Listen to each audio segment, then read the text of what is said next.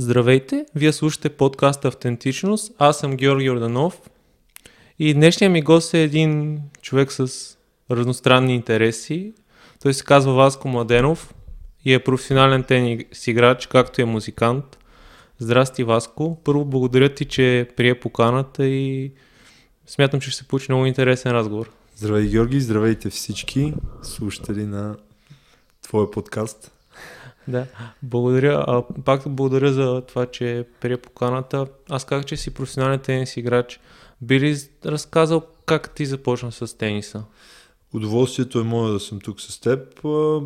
За, с тениса то не беше мой избор. А, така се получиха нещата, че дядо ми а, по майчина линия е професионален треньор, още, тъй като той е руснак, още по времето на СССР се състезава за за а, СССР и става треньор там. И след като майка ми в детските години не е проявила интерес към тениса, а, той решава с моето раждане, цялото семейство единогласно решава, че аз ще стана тенисист и от съвсем малък, може би от 3-4-5 годишен съм с ракета в ръка. То 3-4 годинки едно дете колко може да тренира не може да се нарече тренировка, но по-скоро навлизане в един спорт.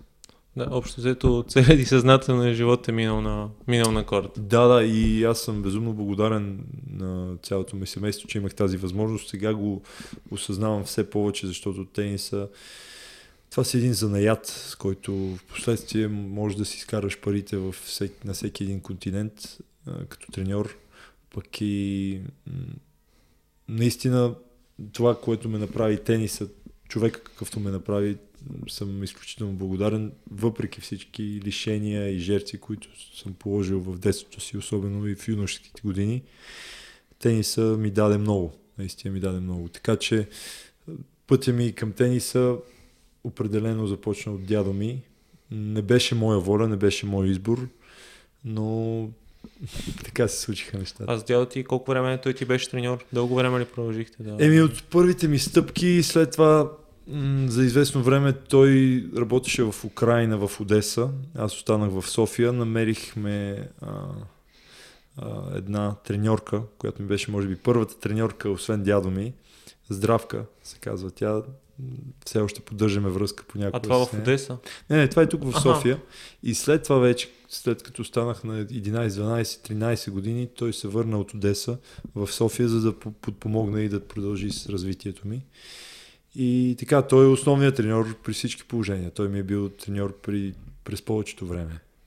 Тоест той после и след юношеските години, вече като си навлязал в професионалната кариера, пак е, пак е бил... До... Да, да, да. Може би не винаги е бил основният човек, но винаги е бил в, в щаба, така може да се каже, защото по едно време разбираш, че трябва да, да се развиваш на някъде и аз работих също така с един негов ученик в Одеса, на 16 годишна възраст заминах за Украина, поканиха ме и един ученик на дядо ми, който също е един много добър треньор, ми помогна да се доразвия в определени аспекти.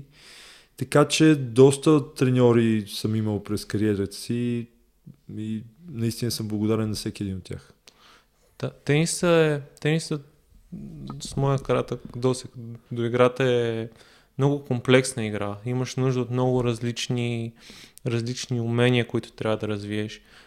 Всяк, а, смяташ ли, че всеки един от тези треньори ти е допринесъл по различен начин да, да, разбира се, разбира се. Не казвам, че всеки един от тези треньори е виждал правилната картина и правилното решение на някакви мои технически, тактически проблеми, но определено от всеки един от тях съм научил по нещо. Винаги съм гледал да извлека максимума от човека, с който съм имал възможност да работя до себе си. Така че, поглеждайки назад, съм само благодарен на всеки един човек, който е имал допир с моята кариера. А през цялото време ли, кога ти усети, че може да не си не станеш професионален играч, т.е. Да, да се занимаваш с това професионално? Това е хубав въпрос и доста така интервюта съм чел на различни играчи, които отговарят на него доста уверено, но при мен никога не е имало такава ситуация, когато е дошъл един момент, например на 13-14 години и аз съм казал, окей, ще стана професионален играч от малък някакси, от съвсем малък, си спомням, че в съзнанието ми винаги е било да съм професионален играч и това да ми бъде а, занаята, това да ми бъде работата, основната работа. Никога не е било въпрос на, еми, да, дай да видим докъде ще стигнеш, пък, пък после ще решим дали ще станеш професионалист. Не казвам, че това е верният подход, но при мен винаги е било като че ли още от самото начало ам, предреш, предрешено да съм, да съм професионален играч. Тоест, и, ти, и, и според мен едно точно нещата, които и за тенис е много фундаментално е психологическата нагласа. Ти си имал тази психологическа нагласа, че общо взето това е нещо, което ще изпълниш за себе си. Да, което вече в свой ред а, има и доста негативни, както и позитивни, така и негативни свои аспекти. Били, били развил кои за теб са позитивните, кои са негативните? Позитивното е лесно да се идентифицира, нали, че си, имаш си цел и си доста упорит, целеустремен, вървиш напред, не се предаваш, знаеш каква ти е целта, това е нещо прекрасно, но негативните аспекти че, са, че а, от малък, след като си бил предопределен да вършиш някакъв вид изкуство или работа или спорт, ти като че ли представяш да го правиш за себе си. Ти го правиш, защото целият ти отбор, цялото ти семейство от малък а, те е настроило да го правиш това нещо. И при мен това вътрешно напрежение така работейки с, с ментал коучове последните години и с навлизайки навътре в психологията, разбрах, че това е едно от нещата, което ме, ми е пречило през годините. Така да играя не защото аз го обичам и аз го искам, а по-скоро защото защото семейството ми е вложило толкова в мен. Да, ако, ако за теб е така комфортно да споделим, да споделим повече, защото едно от нещата, които мен ме накара да започна проекта е точно една такава личност на работа с психотерапевт, от известно време с коуч, който е по-скоро бизнес коуч, за да ми помага. Би ли разяснил как, как ти започна този процес? Кое беше, кое те накара да отидеш към това и да, да погледнеш вътре в себе си, какви като лимитации имаш? Аз винаги съм бил така човек, който дълбае в себе си навътре, човек, който реф, рефлектира. Винаги се спомням като такъв.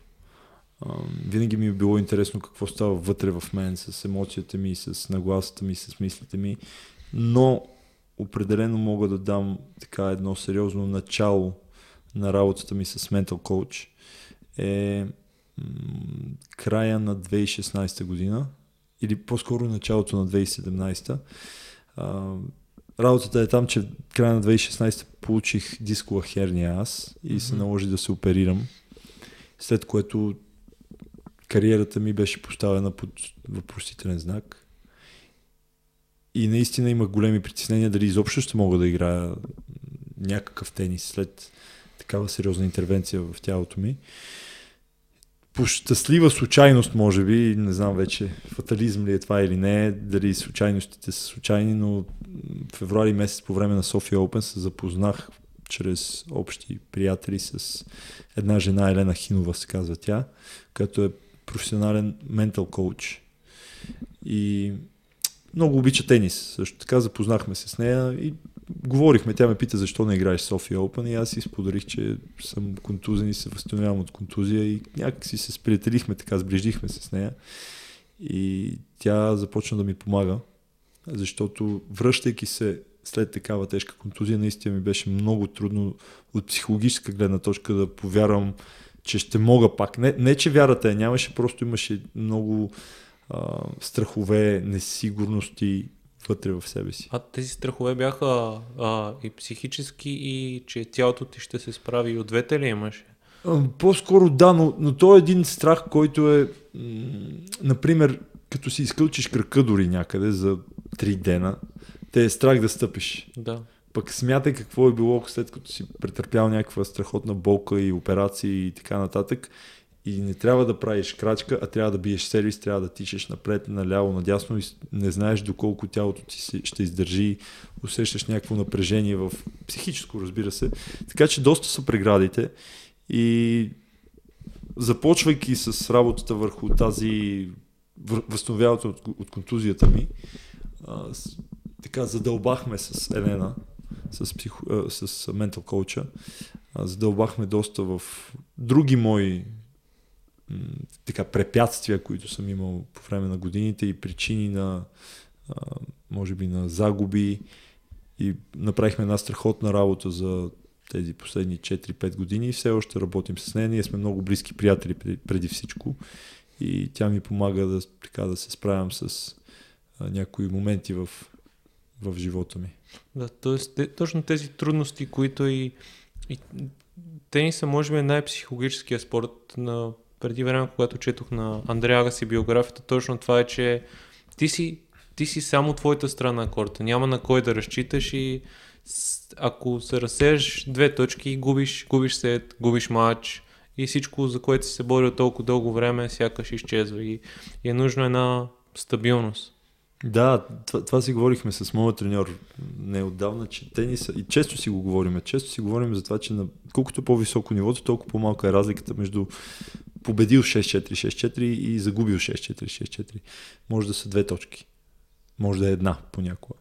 И си давахме даже примери на негови професионални матчове, на мои матчове, които дори той е гледал, че една точка, която съм, може да съм играл цял мач, да съм играл перфектно, да съм изпълнил, изпълнил свой игрови план на 100%, освен някъде на една точка да съм направил някаква грешка на свой сервис на 30 равни, което отваря една малка вратичка на съперника, който пък се възползва по най-добрия начин в тази ситуация и ето вместо да да съм все още в матча, губя този матч 6-4, 6-4 заради едно решение и всичките тези 2 часа и половина преди това нямат никакво значение. Тоест тениса наистина е много самотен от тази гледна точка, пък и единствения спорт, а, дори индивидуален, може би, ако не, не съм прав, ме поправи, а, където няма право отборът ти или треньорът ти или някой от щаба ти да, да има вербална да комуникация да, да, да, или да подсказва не се сещам за друг. Да, да, защото си има наказания, доколкото знам. Т.е. Да. ако отнемат и точки и такива неща се случват. Ти каза игрови план. Как ти изграждаш игровия си план за дадена среща, например? Базирайки се на много аспекти, като започнем от настилка, локация, къде се намирам, дали съм, съм на високо надморско равнище, с какви топки се играе, на каква настилка, пак повтарям, на каква настилка играем. А, срещу кого, разбира се, супер важно, срещу кого играеш, гледаш му мачовете, ако имаш такава възможност, взимаш някаква информация за човека и също така и на свои лични домашни домашни изготвени ястия, така да, да наречем, на, на свои някакви стратегически подготовки, които имаш, комбинации, които си подготвил в тренировка. И въз основа на всички тези изброени от мен аспекти, изграждаш един така оптимален план, ако има треньор до тебе, адекватен треньор, който може да ти помогне в това изграждане, е още по-добре. А, а за да си един професионален играч, ти каза треньор, но освен треньор, какви други компоненти имаш нужда в екипа си, за да си успешен, т.е. да можеш да се развиваш? Еми виж, то тук вече всичко зависи от, от бюджета ти, защото mm. разбира се, освен треньор, който вече е така голямо надграждане към, към разходите ти, но е надграждане и към професионалният ти подход също. Mm-hmm. А, ако имаш също така, ето говорихме за това нещо, mental coach, супер важно, а, физиотерапевт, това са хора, които са задължителни в щаба ти, ако искаш да играеш на много високо ниво.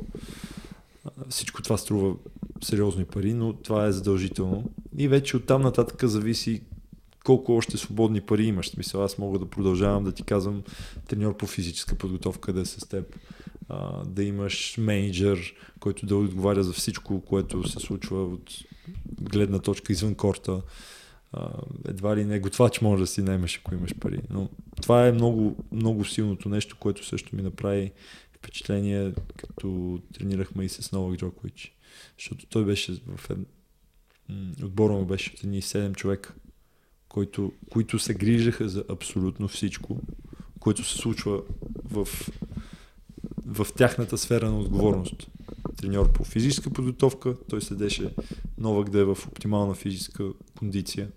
Треньор по тенис, физиотерапевт, личен лекар, също така беше с него двама менеджери, мисля, че и още не мога да се спомня. А ти как стигна до това да, да работиш с Новак и да... Доколкото знам, ти си му бил спаринг партньори, сте играли известно време. Да, да, в, в Нью Йорк учих в Штатите, в Сейнт Джонс Университи и бях спечелил шампионата на Нью Йорк. Той се казва регионален шампионат. Всяка година се провежда. Спечелих го и с мен се свържиха доста така менеджери, но тъй като все още бях в колеж и не играх професионално, нали, на момента в който съм в колеж, не, нямаш право да играеш професионално. А, поддържах връзка с тях и едно лято, точно между семестрите, ми се обади един от тях и ми предложи да, да поработя с Джокович по време на US Open и разбира се, че нямаше как да откаже. Да, и какво, какво отношение срещна? Какви, какви така хакове ти успя да си откраднеш и за себе си от целия, целия този опит с него? Сега, поглеждайки даже назад, виждам доста неща, които не бях видял още тогава, когато работихме с него. А, но това са хаковете, че разликата е малка, но разликата от една страна е малка, но от друга е съществена, защото човек, който има седем човека в екипа си, който не мисли за финансовата част на, на нещата, човек, който е цяло концентриран върху тениса, винаги ще има и психологически, и физически предимство пред човек, който ги няма тези бонуси. Разбираш ли? Това е едно от нещата. Това ти дава също и постоянство. Ти няма как да си отпуснат. Разбираш ли? Айде да не визирам себе си. Някой добър играч, който е който ранкинга не му е толкова добър, защото финансовите, финансовите не му позволяват. Ако излезе да играе срещу топ 50 играч утре, mm-hmm. разликата е минимална. А, може да го победи. Обаче, дали ще бъде достатъчно отпуснат, за да го направи постоянно, за да го направи не веднъж, а да постоянно да показва резултати. Или ще мисли за това, че няма пари достатъчно да играе. Ще мисли за това, че трябва да си плаща сметките, за това, че трябва да си организира програмата, за това, че трябва да отиде на масаж, за това, че трябва да, да си наплете ракетите и така нататък, и така нататък, и така нататък. Това са някакви мисли, които топ играчите не трябва да се сблъскат тези мисли. Те, така е направено при тях, че просто играеш и това е. Както в футбола. В футбола виждаш всички тези футболисти по Инстаграм или някъде виждаш с какви други неща са заети, освен футбола. Татуировки, прически, инстаграми, тиктокове. Защо? Защото всичко останало, те не мислят за нищо. Отбора им организира пътуванията, срещите, екипировката, имат си спонсори, имат си менеджери и не им остава нищо друго. Това е. А пък тенисистите, на които не сме нали, топ 30 да речем, трябва да мислим за абсолютно всичко. От купуване на билети до заявка на турнири, до смяна на, а, на кордажи. Да, пример, който ми даде, защото аз много следя NBA, примерно сега, сега е за мен ерата, в която играчите са най- имат най-добрите умения. Например, един Кевин Дюрант, един Кайри, Леброн или и всичките, или Стеф. Те са, те са добили изключителни умения. Но, но в момента организациите, които работят за тях, им осигуряват едни 40-50 милиона, които са им контрактите на година. И, и те, когато са хора, които наистина обичат тази игра, те са обсебени от нея и те имат цялото време и цялата свобода да развият най-доброто от себе си, най-добрия си, най-добрите си, си възможности. И нещо, което си говорихме преди да, преди да почнем да запишем, е точно това, което е, че реално ако си тенис играч извън първите 100, ти имаш доста сериозни финансови трудности, както ти каза преди да, запишем, ето си на минус. Да, и даже да, да се върнем към сравнението ти с NBA. В NBA най-голямата разлика е, че те имат профсъюз. Те наречения профсъюз, който е асоциация на играчите, които по договор получават, може би ти знаеш по-добре, ако не се лъжа, 49% от всички а, Приходи, приходи в, да. на спонсори. На всич, всички спонсори. В смисъл, утре, ако JP Morgan Bank реши да стане спонсор на NBA лигата, всеки един от играчите вътре в лигата ще му се дигне заплатата, парите и ще получи бонуси. Всеки един. Така че всеки един нов спонсор, който влиза в лигата, е добре дошъл за всеки един играч и семейството му. Това е една правилна система, здравословна система. Докато в тениса това е индивидуален спорт, където никой не го грижи за никого. И дори аз да нямам пари за хляб и да се опитам да играя тенис, колкото и да съм добър, никой не, няма да го интересува.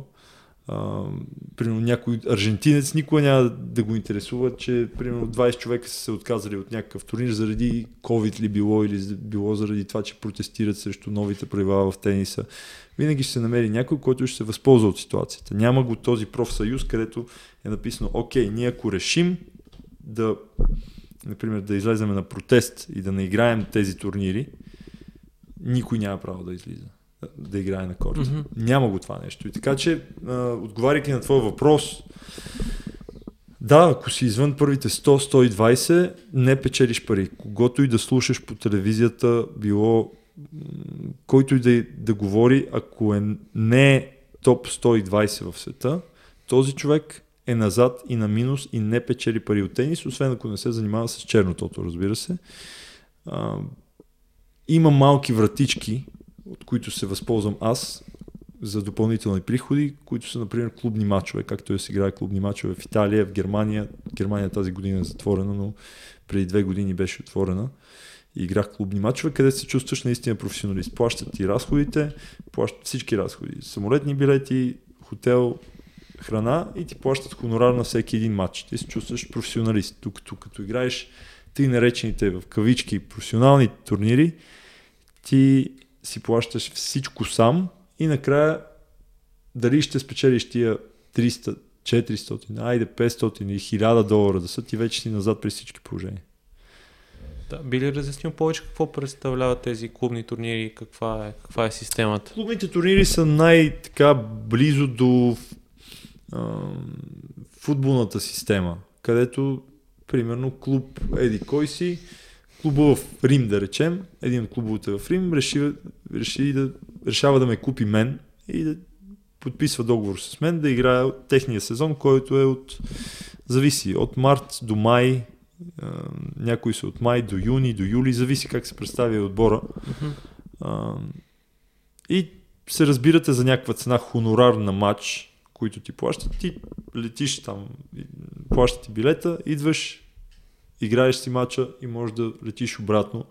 Последните две години заради covid по-трудно се лети, така че най-често оставах в Италия за по 2-3 месеца, за да играя всяка седмица, поведнъж играеш. Всяка неделя срещу различен отбор. Те са по 4 играча. всеки отбор има 4 играча. Първа ракета срещу първа ракета, като Купа Дейвис. Mm-hmm. Втора срещу втора, трета, трета, четвърта и четвърта. И се играят също така две двойки. И ако стане резултата 3 на 3, се играе решаваща двойка.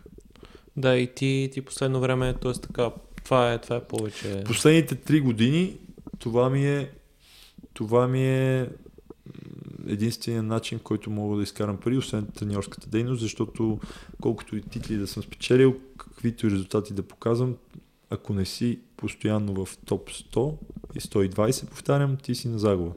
Както на загуба беше един Аслан Карацев също, докато не стигна до Australian Open, до големите пари, големите успехи, там вече няма го средния клас. Разбираш, това е проблем в тениса, mm-hmm. че няма един среден клас, където да кажеш, окей, ако си съвсем слаб играч, разбира се, ти не си професионалист. Но професионалиста един човек, който играе от 5-6 годишна възраст, има ATP точки, играе на тези турнири, състезава се силно в вътрешните си държавни турнири и първенства, това е професионалист, който трябва да има някакъв приход. Ти ако си 500 в света, ти си много добър играч. Ако си 600, ако си 700, ако си 800, ти си много добър играч. А тези хора са на загуба. И изведнъж обаче прекрачиш ли рамката от тия топ 100-120, изведнъж от една сериозна загуба отиваш на едни хора, които печелят милиони. Тоест, представи си го като аналогия, да речем в втора дивизия в Австрия, някой футболен клуб, които аз не ги знам дори, да. Някой играч, когато нито ти знаеш, нито аз, нито даже повечето футболни репортери не го познават, аз съм сигурен, че този играч от втора австрийска лига, сред, среден отбор, взима достатъчно пари за да изхранва себе си, семейството си и даже да му остават излишни пари. Защото това е един среден клас. Да, той не е Кристиано Роналдо и Меси. Те не взимат милиони, не, нямат Ролс Ройсове и богати, но аз съм сигурен, че тези хора взимат едни сериозни суми, които им дават възможност да се изхранат от, от занаята, който умеят. Докато в тенис това го няма. В футбол е по-градивно всичко, разбираш. В по-слабите отбори по-малко пари, повече, повече, повече, докато не стигнем до звездите. Тенис това го няма.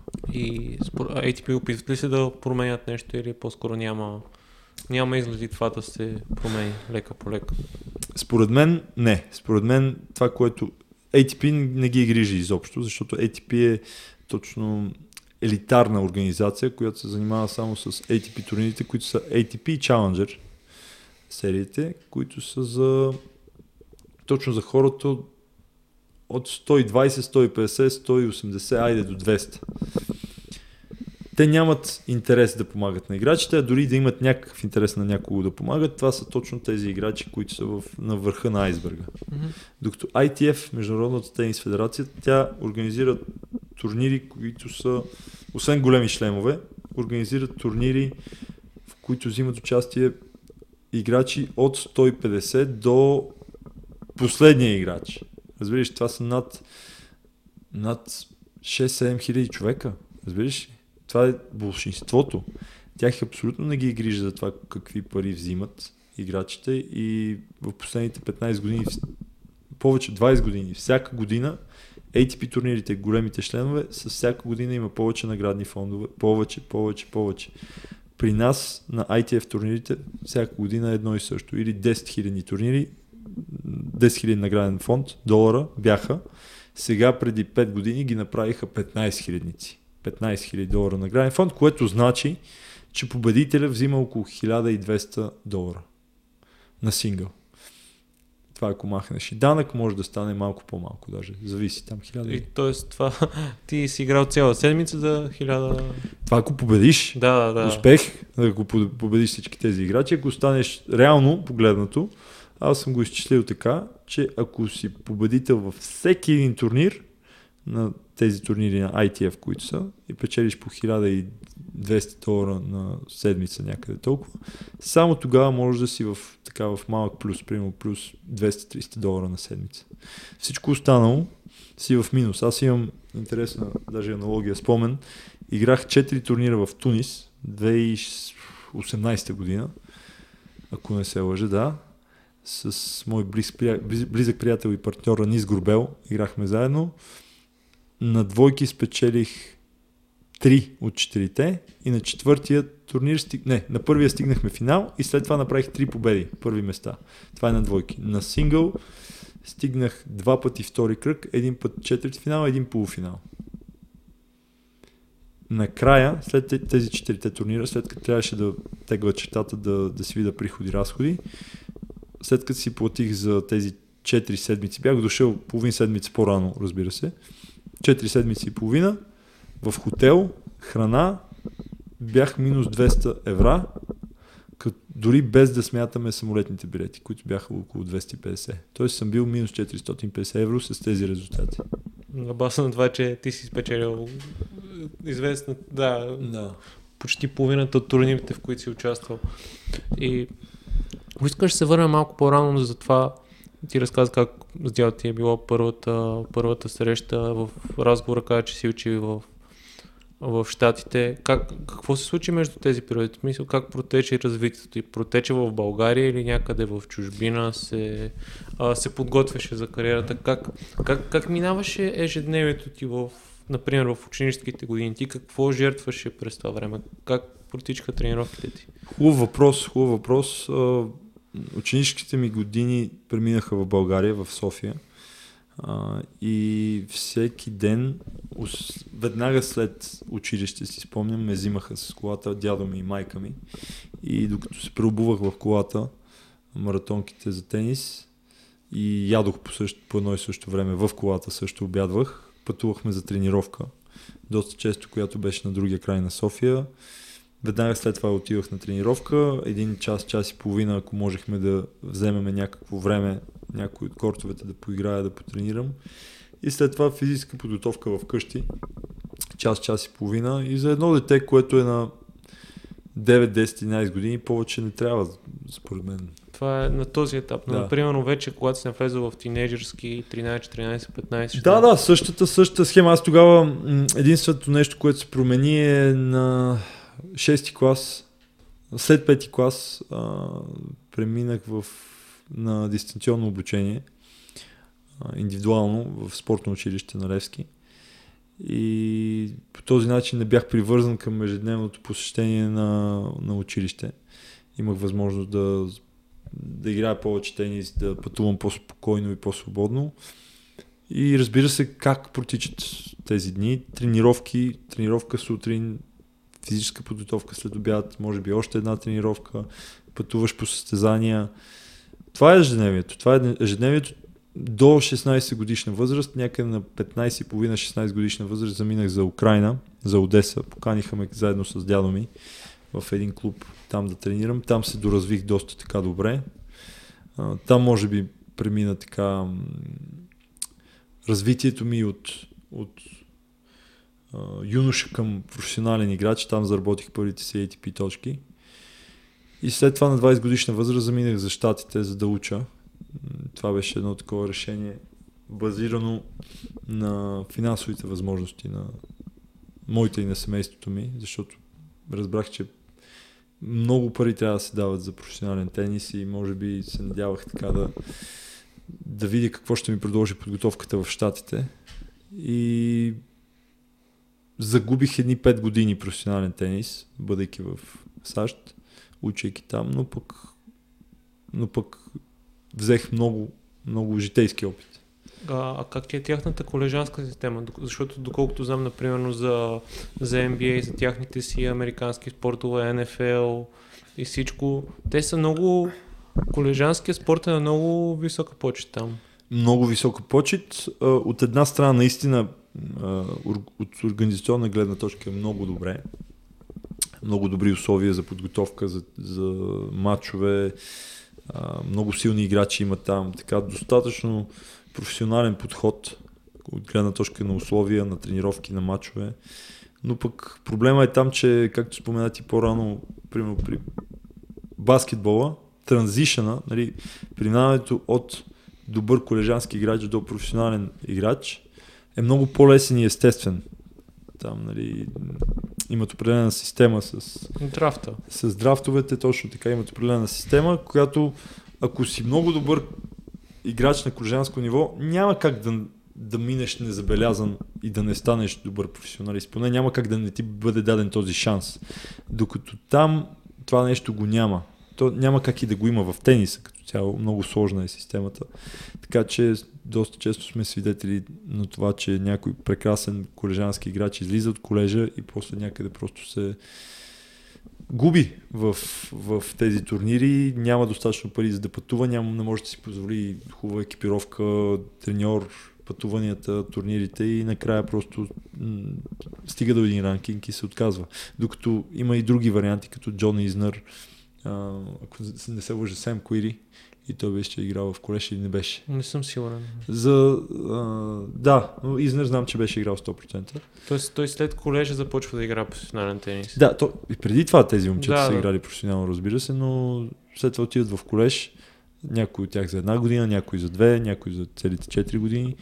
И след като показват добри резултати в колежа, треньорите на съответните а, университети им намират спонсори, които пък им дават този шанс да се развият като професионалисти. Защото ти нямаш ли едни сериозни пари, едни от 80 90 хиляди долара на година, това е минималната сума, говоря, няма как да си дадеш шанс да си в топ 100 на сингъл или няма значение или на двойки.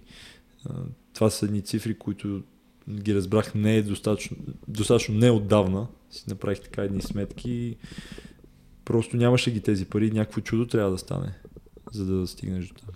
Да, да. И ти какво извлече от... А, ти нещо учи... А, каква специалност учи там? Учих, завърших социология. Ага. Доста така интересно направление, което така добре резонира с моя характер, моята личност, която се иска да намира някакви интересни а, закономерности в психологически в това как работи едно общество, как мисленето на, на групи, на, индивидуал, на, на индивидуми. Така че харесва ми социологията, интересна наука. Да, и т.е. Това, това, успя, това беше едно от нещата. Ти успя да си завършиш образованието, нали така? Да, да, но да, да ти кажа честно, аз не отидох там за да, образование. да. Отидох да играя тенис и между другото, така да се каже, а, имах възможност да, да, да се докосна до интересни знания, невероятни запознанства и интересен житейски опит. Да, и след, след като завърши, как, как навлезе пак, т.е. как влезе в професионалния тенис? Много трудно, много трудно. Веднъж излезеш ли от този от тази игра, много трудно се завръща. Защото аз отидох в колеж, когато бях на 20 години, бях около 400 в света на двойки, около 600 на сингъл или 600 нещо на сингъл, което си е не лош, доста не лош старт. Но и, и това ми даваше, този ранкинг ми даваше възможност да съм поставен сред първите двама или трима на двойки винаги и на сингъл също така да бъда основна схема винаги и даже понякога да съм поста- поставен на турнирите от серията Futures. Докато след като се върнах, а, трябваше да почвам всичко от начало. Всички турнири, квалификации, трябваше този, тези пътечки да си ги, да си ги минавам пак отново. Така че много трудно ми беше и много пари изха- изхарчих, свои пари, които, които заработих в Штатите, а, ги инвестирах в себе си, но страшно много от тях бяха изхарчени безрезултатно. да. Тоест да, за твой опит да се върнеш на... Точно така, да. да се върнеш и ако влезем в ти, е, знам, че повече, повечето ти специализация е в играта на двойки или на сингъл или в, играеш и, и двете. Аз играя и двете винаги.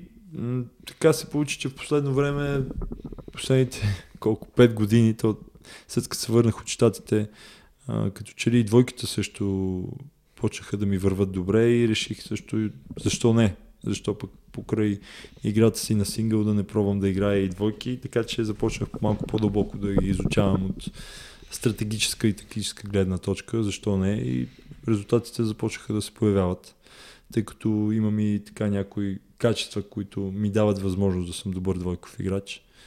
Така че защо не? Мгм. И каква, каква е разликата между двете? Между... Огромна. Огромна. Огромна, огромна. А, може би даже да кажа, че едва ли не е различен спорт. А, и ще обясня защо. Това вече е отборен спорт. Двойката е отборен спорт. Много от голямо значение е химията, раз, разбирането с партньора. Докато при сингъла ти си сам, от психологическа гледна точка е различно, от техническа и тактическа, техническа не толкова разбира се, но тактическа огромна разлика. Как се построяват точките в сингъла и на двойки са доста различно. И разбира се, комуникацията от психологическа гледна точка с партньор, намиране на правилните думи на психологическа подкрепа и разликата при двойките е още по-малка. В смисъл, при двойките наистина постоянно се решава всичко с една-две точки. Още повече правилата, които са от край време, че няма дюс. Ням, няма дюс, т.е. няма авантаж, извинявам се. При дюс се играе решаваща точка Аха. на двойките това нещо прави разликата още по-малка. Тоест всяка точка ти е супер важна и не си ли на топ ниво концентрация при двойките, една-две непредизвикани грешки и всичко може да свърши много бързо. Докато при сингъла имаш все пак по-голяма възможност да се върнеш в матча. Да, и да, да продължиш. А, ти в момента и по-рано в разговора каза, че се занимаваш и с треньорство. Кои са качествата според теб да, да можеш да, да обучаваш, които, които са добре да, да развиеш в себе си и които ти смяташ, че имаш? Много добър въпрос, първо да ти кажа. Ако повече треньори в България се задаваха с този въпрос, който ти ме зададе при малко, тениса не ще да е по-добре. Но може би най-важното качество, две веднага ми имат на ум. Първото е любопитство, т.е. любопитство от гледна точка на жажда за нови знания, да искаш да се учиш още и още и още. Защото при нас го има този менталитет, че аз всичко знам. В нашите държави, в Източна Европа, хората си мислят, че знаят неща и използват стария си багаж за валидация на техните умения и треньорски знания, което не е правилно. Докато е много важно да, да черпаеш информация нова, да се развиваш като треньор, постоянно да търсиш нови знания, и да има постоянно някакви дискусии. Аз, примерно, с треньора ми се чувам по няколко пъти седмично и си говорим за всичко. Ние сме близки приятели с него, освен всичко друго, но и си говорим много често за тенис, спориме, обсъждаме някакви моменти, разделяме гледни точки с него, но там се ражда някъде истината. Това е първото нещо. Второто, веднага се сещаме какво качество е важно за добър треньор. Емпатията. Много, много важно е да, да разбираш какво му е на човека, когато учиш до себе си. И това няма как да стане, ако треньора не е бил играч. Каквото и да говорим, че може да не си бил добър играч, но може да си добър треньор и обратно не. Няма как да си добър треньор, ако не си бил добър играч. Няма как, защото ти не си преминавал през определени моменти и не знаеш как, какво е усещането. Примерно, един треньор никога няма да разбере какво е усещането на като играеш финал и е 4-4 в третия сет 30-40 на твой сервис и ти трябва да изпълниш втори сервис. И, ти, и този тренер може да даде някакви наставления на своя играч, но той никога няма да разбере какво е психическото напрежение, какви са дилемите в главата ти. И ако това нещо не бъде м- разбрано от треньора, той няма, няма как да бъде ефективен. Няма как да бъде добър треньор, ако не, не, не възприема, че тези неща трябва да бъдат взети, взети така. Взети под внимание, да, под внимание и са нещо, което... А какво е усещането, когато е... Напрежение, разбира се, страхотно напрежение. Всеки по различен начин се справя с това напрежение. И едно от най-хубавите неща, примерно с моят тренер, че той разбира какво ми е най-често. Ние се разбираме, защото и той е бил много добър професионален играч. Той знае какво е усещането в всяка една ситуация. Не? В ситуация, където а, губиш и се чувстваш зле. В ситуация, когато печелиш и може би а, се чувстваш пък прекалено отпуснат. Тези малки детали много реша, решават много неща и затова е много важно да си емпатичен, поне да се опиташ да разбереш, защото всички сме различни. А, ако си бил също професионален състезател, ти се разбираш със своя ученик много по-добре, защото знаеш какво му е на него, но дори някои неща, които не ги разбираш, поне да се опиташ да ги разбереш. Защото има доста треньори, които виждат някой играч, виждат, че ранкинга не, не му е висок, виждат, че има проблеми с някой свой удар и казват, а, той е слаб играч, той е слаб играч. Чакай малко. Може да не е слаб играч, но има определени трудности. И ако решиш да се занимаваш с този играч, преодолейки тези негови трудности, той може да стане великолепен професионалист, много добър. А пък много треньори не го взимат несериозно и решават просто да, да махнат отговорността от себе си и казват, а, той не става този. Да, цено, отрича се от потенциала на човек. Точно това е недостатъка на емпатия, на мой на мое, по мое мнение. Да, и ако се върнем на първата точка, която ти каза, любопитството, ти в момента как, как се подготвяш за това, например, когато изграждаш сесия с някои, какви как, как ти трупаш информация за този процес? Пак казвам, много общуване с, с хора, които са достигнали големи величини в спорта. Имам възможност, както ти казах, да общувам доста често с моят треньор, който пък от гледна точка е играл US Open. А, работила с хора, които са играли големи шлемове. Има победи над невероятни играчи. Играл е, израснал е с Анди Родик, с Джеймс Блейк за такъв калибър хора ти говорят. Тренирал е с Агас и с Сампрас много, много време. А, също имах възможност да се докосна до един друг велик шампион Пол Макнами, който е, беше част от българския национален отбор. Номер едно на двойки в света дълги години, номер 25 на сингъл. Просто гуру в двойковата игра, шампион на няколко пъти шампион на Уимбълдън на US Open, ако не се лъжа. или Australian Open, няма значение, Да, невероятни да. успехи, това ми е мисълта. И ти учиш от тези хора, аз невероятно много научих и от него, когато работех с него и като се виждам с него всеки път, ми е много интересно да трупам тази информация. То там идва развитието. Да, то е едно от нещата да се срещаш с хора, които са над твоето ниво в момента и да се опиташ да, да натрупаш нови знания покрай тях. Да, да, да. И то нивото за всички, аз не обичам да кажа нали, някакво над някакво ниво, всеки е различен. Мгм. Всеки може да натрупаш много информация. Но от хора, които наистина имат невероятно количество опит, Да, опит е по-правилната Да, да, да, дума да, на да. това. Жите, Житейски събития, които са натрупали във времето, които този човек може да ти предаде. точно житейски събития, професионални събития, много интересно. Такива хора да се учиш е наистина прекрасно. А ако направим една само да е една игра, т.е. ако може да сформираме за теб най-добрия играч, от, от всички играчи, при които са играли и от най-добрите, и от, да можеш да, да сформираш нещо като най-добри компоненти, т.е. да кажем, че най-добър сервис, а, играч да ги притежава всичките тези неща, най-добър сервис, форхенд, бекхенд, а, психологическо, да кажем менталити, а, работа с крака и какво забравям и игра на мрежата. Примерно как от кой играч би взел? Давай ми някакъв компонент. Дай Давай ми да почваме от сервис. Сервис. А, сервис, сервис. Толкова много гениални играчи има с невероятен сервис. Пит Сампрас, Анди Родик. Може би все пак, все пак защото сме в 2021 година и Родик беше все пак по-модерен играч, с по-модерен сервис, с по-силно въртене. Все пак бих взел него, защото въпреки, че в Пит Сампрас има невероятен сервис, но малко му е по-различен. А кое, а кое прави а, Родик да има толкова уникален сервис? Кое е... Защото той не е много висок. Кое е някаква експлозивност ли има? О, високичък си е Родик. А. Висок е, мисля, че е около около 1,90 ако не се лъжа. Не, не съм сигурен, трябва да проверим в Википедия, но не е от ниските момчета, Аха. 100%. Голям, здрав е. А, това, което прави неговия сервис уникален е неговата гъвкавост на рамената му става. Тук вече влизам в, Повече, да. в, в повече така техническо-тактически детайли. А, има изключителна, освен експлозивност, но и гъвкавост, което му придава невероятна къмшична сила и спин, топ спин. И китката му като цяло много гъвкав при цялата тази експлозивност и мощ, която има, също е гъвкав.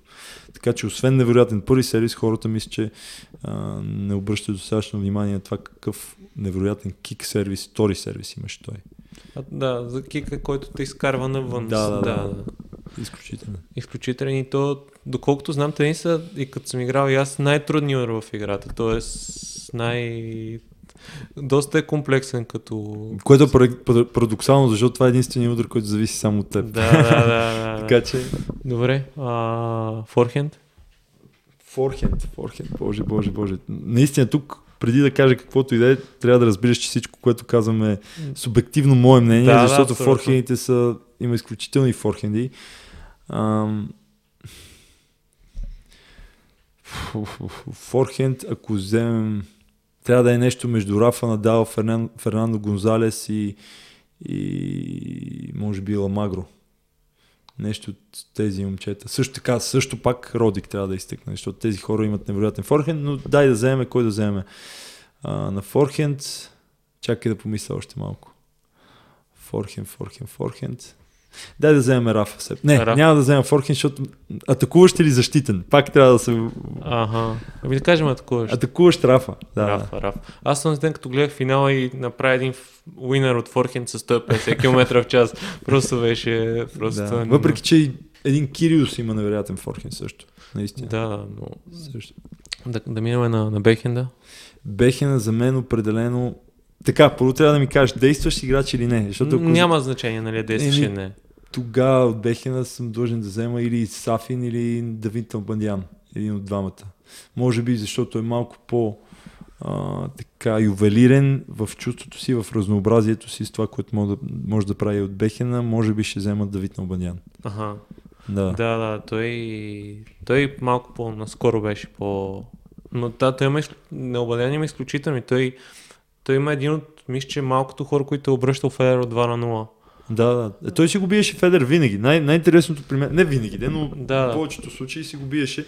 И най-интересното винаги ми е било да гледам, примерно, Евроспорт и всички коментатори навсякъде. А, what a upset, нали, каква изненада да Мбадян бие Федер. И аз гледам, и аз разбирам, че Мбадян още от юношеските години беше номер едно и си ги биеше всичките. И той има много победи над Федерер и даже от психологическа гледна точка му е по-лесно, така че това не е никаква изненада. Мгм. И така, наистина, той мога да го кажа, че ми е може би любимия играч, Давид, Аха. от всички, ако вземем така. Но Бехена е определено за него, въпреки че един Андрея Агаси, един Джокович имат уникални Бехени, също уникални. Да, да, абсолютно. И двамата. И, а да минем на работа с крака. Футворк. А, футворк, футворк, футворк. Може би пак зависи. или един Гиермо Кория може да се вземе, или един Новак Джокович може да се вземе.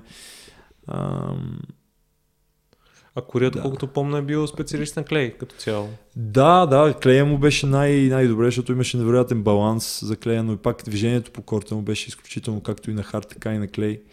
Ам, много, много добър играч. Наистина еталон за движение по корта.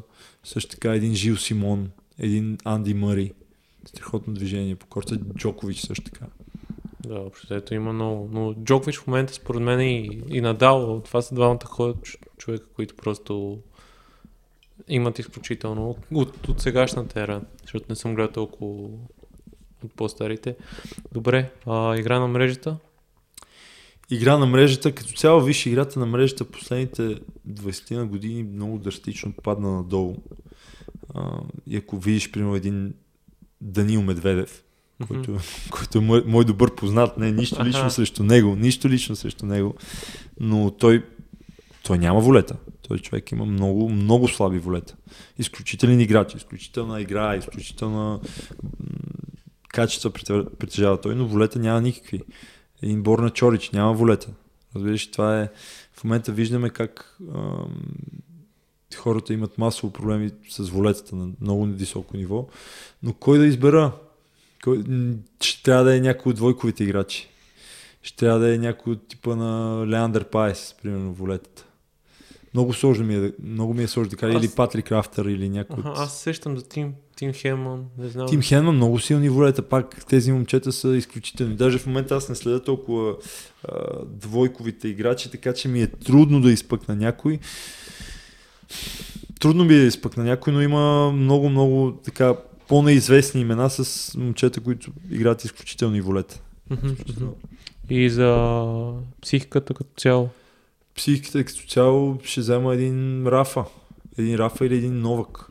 Но може би това, че все пак Новак изпушва по-често някакви ситуации, нека вземем Рафа.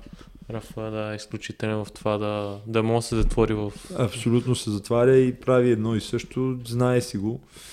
Невероятна психика. Наистина. А ти каза на Обандян, кои други играчи са ти повлияли, като си бил по... О, много, много. Пит Сампрас от малък ми беше любив, любим играч. А, също така ми харесваше и Андре Агаси, който му беше съперника. Патрик Рафтър. Копирал съм ги всички тези играчи в нещо. А, Анди Родик също беше едно голямо вдъхновение. То беше бума тогава, някъде 2002, 2003, 2004 година. Наистина гледах, даже по едно време гледах да сервирам като него. Така че Хуан Карлос Фереро също изключителен играч. Като че ли имам усещането, че преди, ам, преди така едни 15-20 години тениса беше много по-интересен, разнообразен. Взимайки предвид настилката и, и, и топките. Сега топките станаха много по-тежки, настилките станаха много по-бавни. И стават едни разигравания. Играчите затова станаха по-еднотипни. Виждаш един Диминауър, един Чорич. За мен това е един и същи играч. Мгм. А, аз смяташ ли, че и аз съм си го мислил това, защото а, аз съм израснал с поколението на, на Джокович, на Рафа, на Федерер. Сякаш ми е малко, малко и, и си го имаме това личното, като си израснал с нещо, като си бил дете тия хора са ти били като пример. В един момент следващото поколение да не го приемаш толкова лично. Може би и това е, но аз гледам да съм така по-обективен. Да, защото все пак имаш контекста на самата, да. Може би наистина в момента са по-еднотипни играчите. Да, и има, има логично обяснение. Не, не е от нещо дето си го казвам, че ето те ми харесваха повече, но истина, като погледнеш едното разнообразие на играчите, които бяха, да речем, 2005-2000, айде, 2004-2009 година, например, mm-hmm. да вземем тези 5-6 години, имаше съвсем различни играчи, които, бя, които бяха в топа. А, един Сафин, който тресеше бекен и биеше невероятни сервиси, който беше психически нестабилен. Окей. Имаше един Хуан Карлос Фереро, който можеше да играе на клей и на хард. Uh, Федер, разбира се, беше в играта. Агаси още беше там. Имаше един Давиденко, който играеше всичко по възходяща. Uh, Иванишевич, мисля, че две... първа, мисля, че тогава му е Уимбълдън. Да, но тогава му беше вече така, завършваше кариерата. Залеза. Да, залеза на кариерата. Но мисълта ми е, че имаше най-различни играчи от най-различни калибри и стилове на игра. Uh, докато сега виждаш един Кириус, примерно, който ти е нещо, което гледаш, това е различно. Защото сега в момента имаш, освен голямата тройка, всички останали се делят за мен на два типа играчи. Големите момчета, които играят супер силов тенис, от типа на Зверев, от типа на Циципас, от типа на дори... А, кой друг? Опелка, примерно. Тия момчета, които мачкат всичко с всичка сила, без много тенис, но с много мощ. Mm-hmm.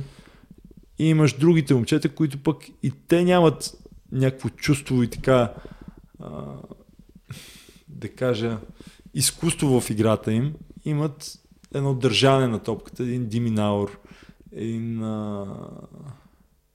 Кой още? Преди малко бях споменал някакви имена, един Чорич дори, mm-hmm. които играят един стабилен тенис, един Гофен, примерно, които играят, не виждаш някакъв почерк техен. Примерно, преди това излиза един Патрик Рафтър или излиза дори Хенман или няма значение кой е, Кория, Фернандо Гонзалес, който пак някакъв казус, разбираш, който имаше сервис и можеше да ти изиграе форхенд от всяка част на корта и те убиваше с този форхенд. Да, това може би е да, един от другите хора, които е с най-уникален форхенд или, например, Дел Потро, който е... Дел Потро, който има пък съвсем друга техника на изпълнение на форхенд, но имаше някакъв почерк във всеки от играчите. Докато сега виждаме една еднотипност, която, например, ако а, някой тези момчета бъде така взети само благодаря ти. Ако са взети само като техен силует, ако ги затъмниш а, лицата и телата им и само виждаш силуета, това е едно и също. Докато тогава имаш един Федер, който играеше пак по-разнообразно, по-агресивно. Имаше един Лейтен Хюит, който играеше по такъв начин, по който ако видя само силуета му, веднага ще каже, че е Хюит. Както и ако видя силуета на Кория, ще каже, че е Кория. Гаудио, ще кажа, че е Гаудио. Разбираш ли, това са хора... Куертен, Густаво. Густаво, да.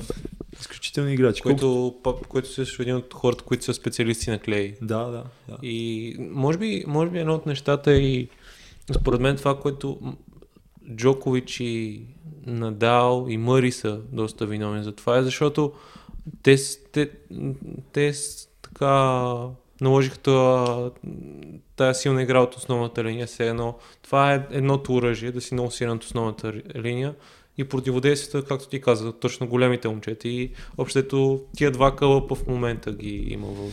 Да, но не е само това. То, примерно един Джокович, той е един универсален играч. Всяка гледна точка е универсален. Един Федерер е универсален играч. Рафа не е чак толкова, но пак е към универсалните играчи. В смисъл, тези хора, тези момчета могат да правят всичко. Но проблема е, че дефицита на разнообразие в момента е продиктуван, според мен, от така стандартизацията на условията на игра. Mm-hmm. Защото преди Australian Open беше ако не се лъжа, беше много по-бърз. US Open беше много по-бърз. Уимбълдън беше естествена трябва, което и правеше много по-бърз корт. Затова беше почти невъзможно в тези години преди, да речем, 2005 да спечелиш голям шлем и само Ага си мисля, че беше човека, който притежаваше златен шлем. Златен шлем плюс Олимпиада, да. Да, да, да. Но да можеш да спечелиш на бавен клей, на бърз хард, на по бавен, но високо отскачащ хард на Australian Open и също така на супер бърза трева, mm-hmm. ти трябва да си технически много разнообразен играч. И това, това, това правеше тениса, това беше интересното на тениса, че тогава на един Ролан Гарос може да кажеш, че окей, сега ще битката ще е Хуан Карлос Фереро, Гиермо Кория, Куертен, примерно. Това ще са момчета, които се бият за, за титлата. А пък на на Уимбълдън ги отписваш тях и се включват някои хора от типа на от типа на със стила на игра сервис мрежа. Дори един Лудра може да направи един страхотен а, пробив там на такива да. турнiri. И става съвсем различно. Един Хюит, който примерно на Клей няма да направи нещо особено. Не защото не е добър играч, уникален играч, е, но просто характеристиката му не е за Клей. Докато на един Уимбълдън този човек го печели, пример. И то това се е променило 2005-2006, кога? Тогава е така посято семето на тези промени и от тогава нататък започва една стандартизация на топки и на покритие, защото сега в момента дори да играеш на, на клей или на хард или на трева, всичко е еднакво. Всичко стана много бавно. Защото разбирам от, откъде идват така тези промени, от каква гледна точка, че те си трябва да е уж по-атрактивен и по-дълго да се гледат точките, да стане по-бавна играта, защото, примерно, ако гледаш един матч Рафтър срещу Иванишевич финал на Уимбълдон 2001 ли беше, да, се лъжа. тогава печели. Той като квалификант печели Иванишевич. Да, но тениса там е, за мен, примерно, винаги ми е приятно да гледам. Но тениса за повечето така хора, които гледате така задоволствие, е само сервиси и един-два удара на мрежите. Това е. Да, няма го ентертеймент. Няма го Този ентертеймент, нали, за който е commercial ентертеймента, който ти го дава точно Джокович и Мъри с по 40-45 удара. Това нещо е възможно само при определени условия. В смисъл, ако сложиме Джокович и Мъри на Уимбълдън 2001 година с този отскок, тези момчета ще се справят също великолепно, защото са изключителни играчи, но разиграваните няма са такива. Докато в момента Уимбълдън е по-бавно от Клей. Колкото и парадоксално да звучи. Втората седмица, втората седмица на Уимбълдън, когато цялата трева се... Тя е полуизкуствена вече трева, която се изтърка. Много е бавно. Това, това е много, много интересно. Докато на естествена трева, аз съм играл на естествена трева, то даже почти е друг спорт това нещо. Съвсем други умения изисква. Затова ти казвам пак, че примерно латиноамериканците и испанците хвърлят всички сили тогава на, през тези години на, на турнирите за клей, а на Уимбълдън повечето от тях просто идват да си приберат чека за прайзманите. За, да, за да, да участват да, в да, големия точно. турнир. И т.е. може би и това е причината и в момента и Джокович, Надал и Федерер да могат да са толкова консистентни на различните настилки, да могат да печелят всичко. Точно така, да. Точно така. Точно така. Но пък и тези различни настилки, повтарям, са доста еднакви вече. Да, да, да. А за теб, кои са така моменти от твоята кариера, които са били знакови, които така са били блестящи в твоята представа? Да а, по-скоро, ако може да споделя нещо, което ще така превратно. Може би това, да, да, okay. това мога да кажа, защото не обичам да така спомням някакви неща, че ето там съм спечелил, това съм направил. По-скоро това, което ме промени, а, първото нещо, когато заминах за Украина и започнах да работя с ученика на дядо ми, а, Андрей Бакунин, се казва той, все още поддържаме връзка. Изключителен така експериментатор, пионер в, в своите методики. Помогна ми много да, да прогресирам. На 16-17 годишна възраст една така много, много голяма стъпка направих напред тогава.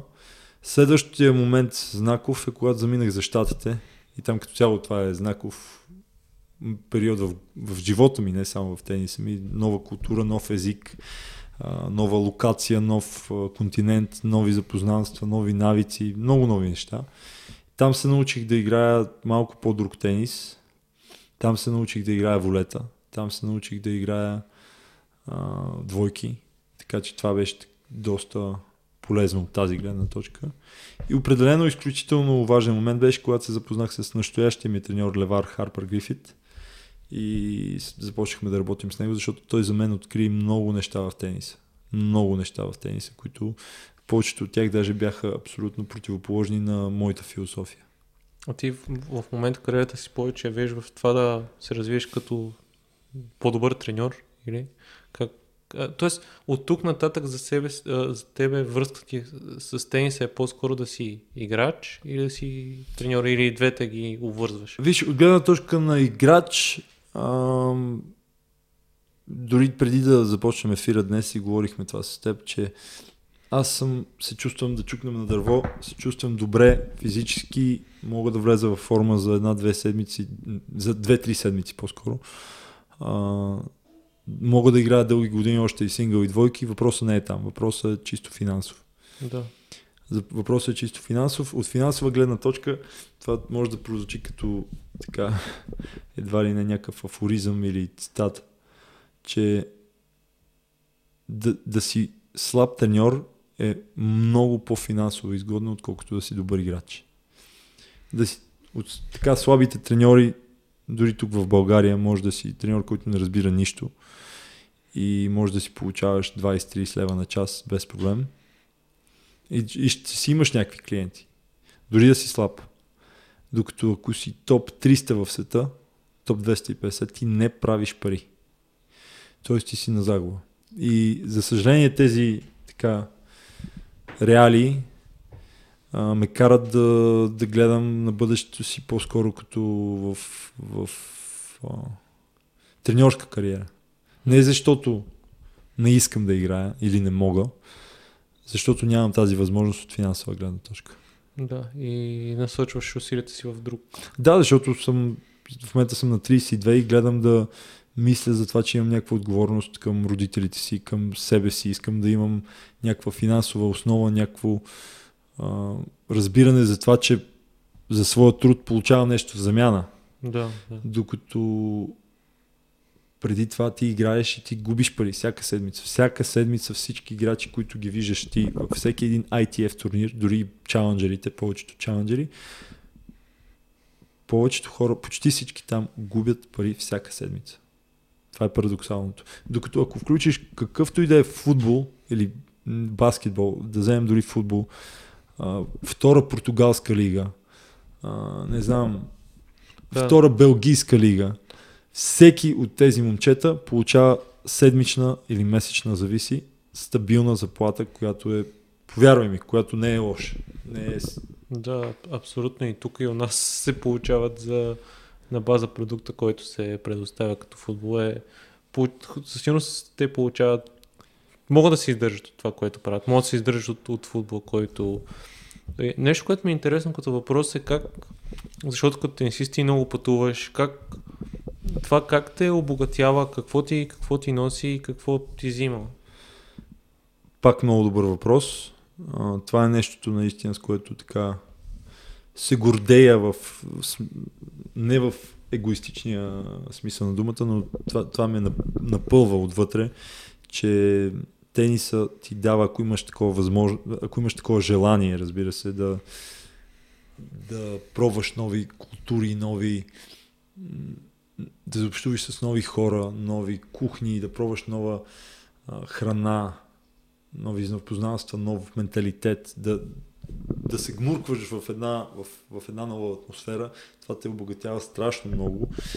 Разбира се, пак повтарям, ако си такъв човек, който иска да се обогати, който иска да се научи, защото ако не искаш да се научиш, ако ще е Никола Тесла да е до теб, Няма стане. няма да стане и ще си останеш същия, същия глупак. И Това ще бъде. Но ако искаш да се научиш, ако искаш да се обогатиш, разбира се, пътешествията ти дават нещо невероятно и както дори Марк Твен беше казал, че това е най- едно от най-скъпите неща, но и най-важните неща в, в живота са пътешествията, така че определено това е нещо, което ми дава много ми разширява границите на моето същество. същество. И, да, ти си бил реално и в, в Украина, и в Штатите, много две различни култури като цяло. Да, навсякъде. Доста време така бях прекарал също и в Азия, по, по турнири в Африка, Северна Африка, малко бях в Южна Африка, в а, Южна Америка прекарах, в Штатите всички, повечето щати.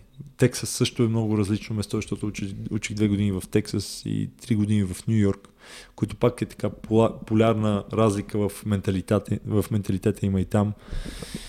Така че съм щастлив и благодарен за тази възможност, че все пак тръгвайки от Лозен. От който- Лозен, да, да. Да, а, благодарение на семейството ми имах възможност да, да разширя пак границите на, на своето възприятие на света.